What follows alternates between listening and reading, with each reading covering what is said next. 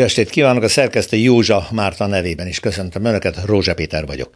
A kormány a leghatározottabban fel fog lépni a vásárlók megtévesztése és a zsugorinfláció ellen.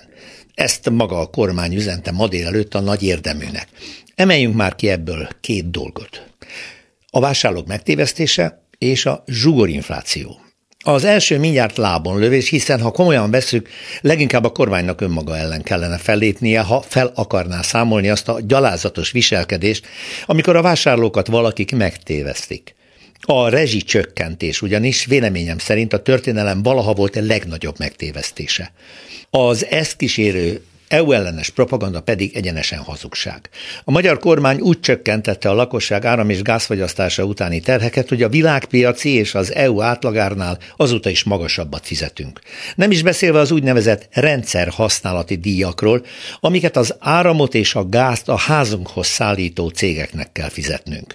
És milyen érdekes, valóságos hungarikum, hogy ezek a cégek történetesen nem állami tulajdonban vannak, ha csak nem tekintjük annak a Mészáros Lőrincek és hasonló cégbirodalmához tartozó szolgáltatókat.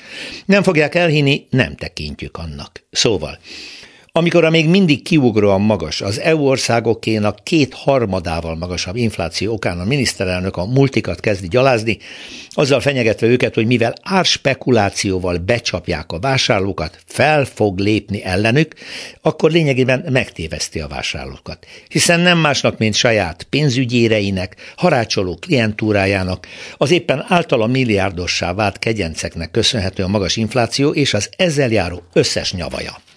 Akkor vegyük a kormány közleményének másik gyöngyszemét, a zsugorinflációt.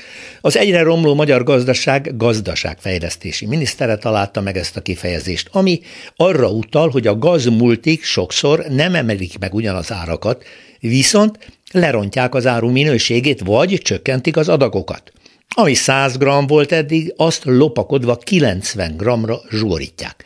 Elképzelem, hogy a bevásárlók központok hátsó fertáján külön kis zsugorító műhelyek működnek, zsugorításra szakosodott munkásokkal, és mondjuk a 10 dekás vajat 9 dekássá alakítják át, és a többi, és a többi.